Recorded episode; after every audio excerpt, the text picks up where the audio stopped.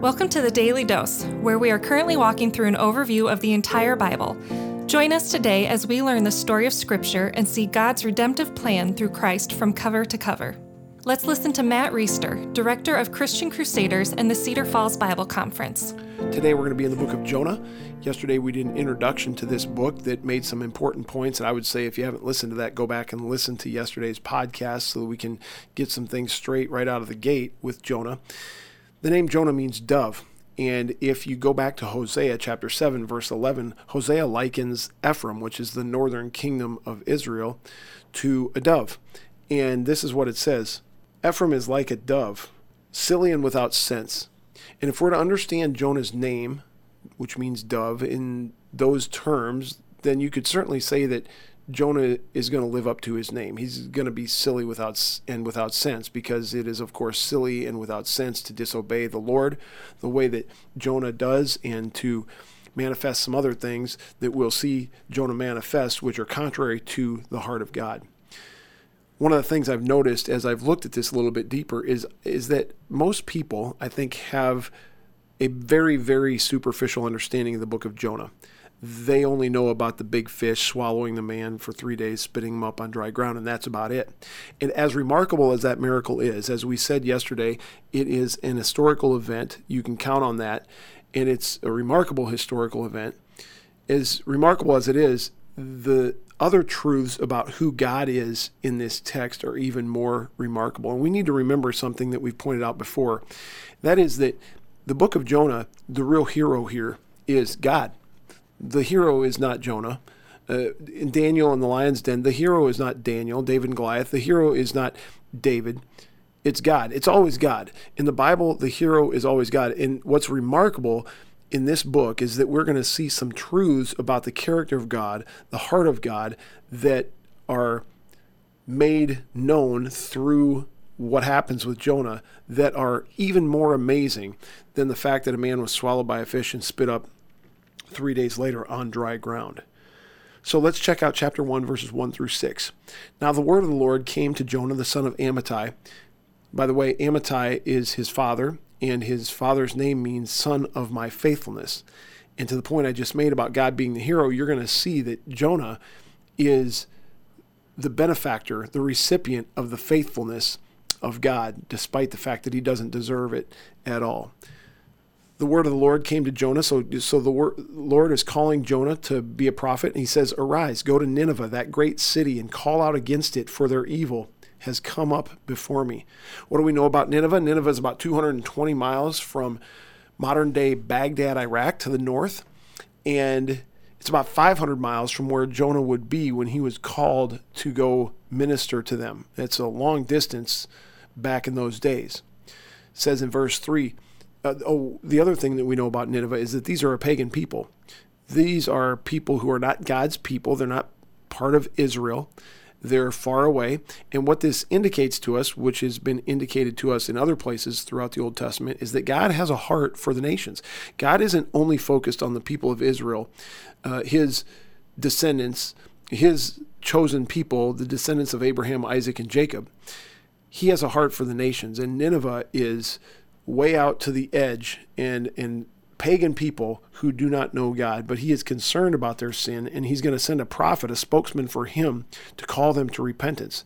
And uh, this falls right in line with what we understand to be God's redemptive plan for the world that he has a desire that representatives from every tribe, tongue, and nation in the world would repent would turn their hearts to him, would trust in Jesus Christ. When we get to heaven someday, there, there are going to be representatives from every tribe, tongue, and nation, which is remarkable. This is a God who is not just focused on his chosen people, Israel, but who used his chosen people, Israel, to make himself known to the entire world. And that's part of what's going on in this book.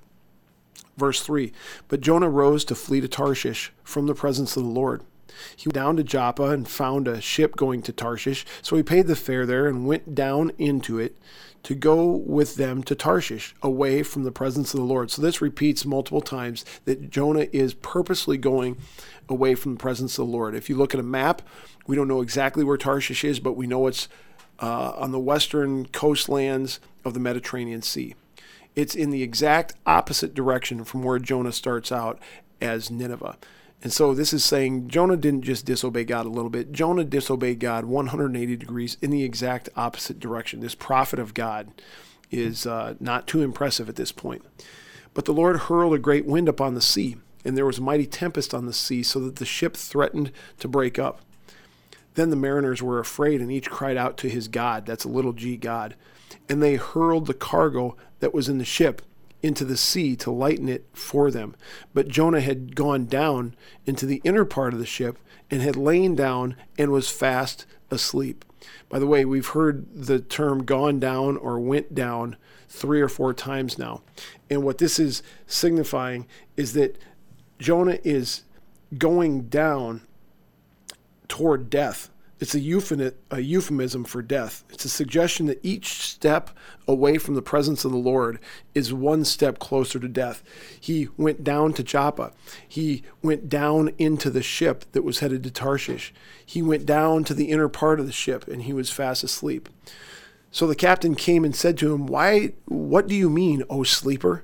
Arise, call out to your God, little g God, they don't think that he knows the one true God. They think he knows a little g God, just like they do. Perhaps that God will come and give us a thought that we may not perish.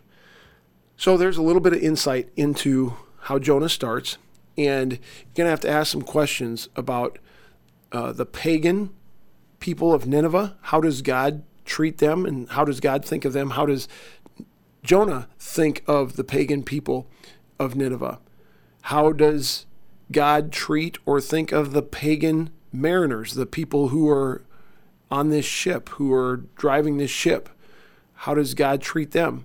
And how does God treat his prophet Jonah, who is disobeying him? We're going to learn about God's grace. We're going to learn about God's heart for the nations, God's heart for pagans.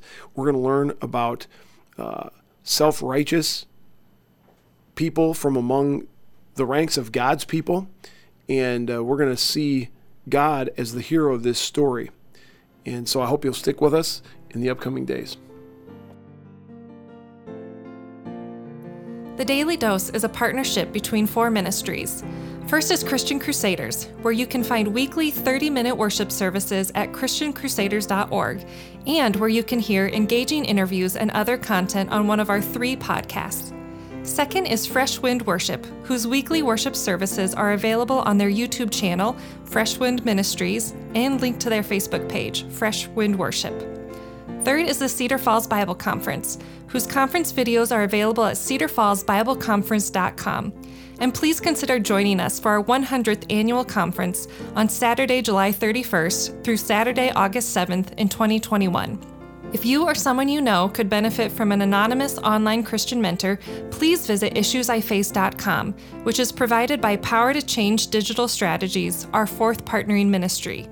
Please subscribe to this podcast, leave a five star review, and prayerfully consider financially supporting one of our partnering ministries. And check our episode notes for links and more details. Thank you for listening, and may God richly bless you.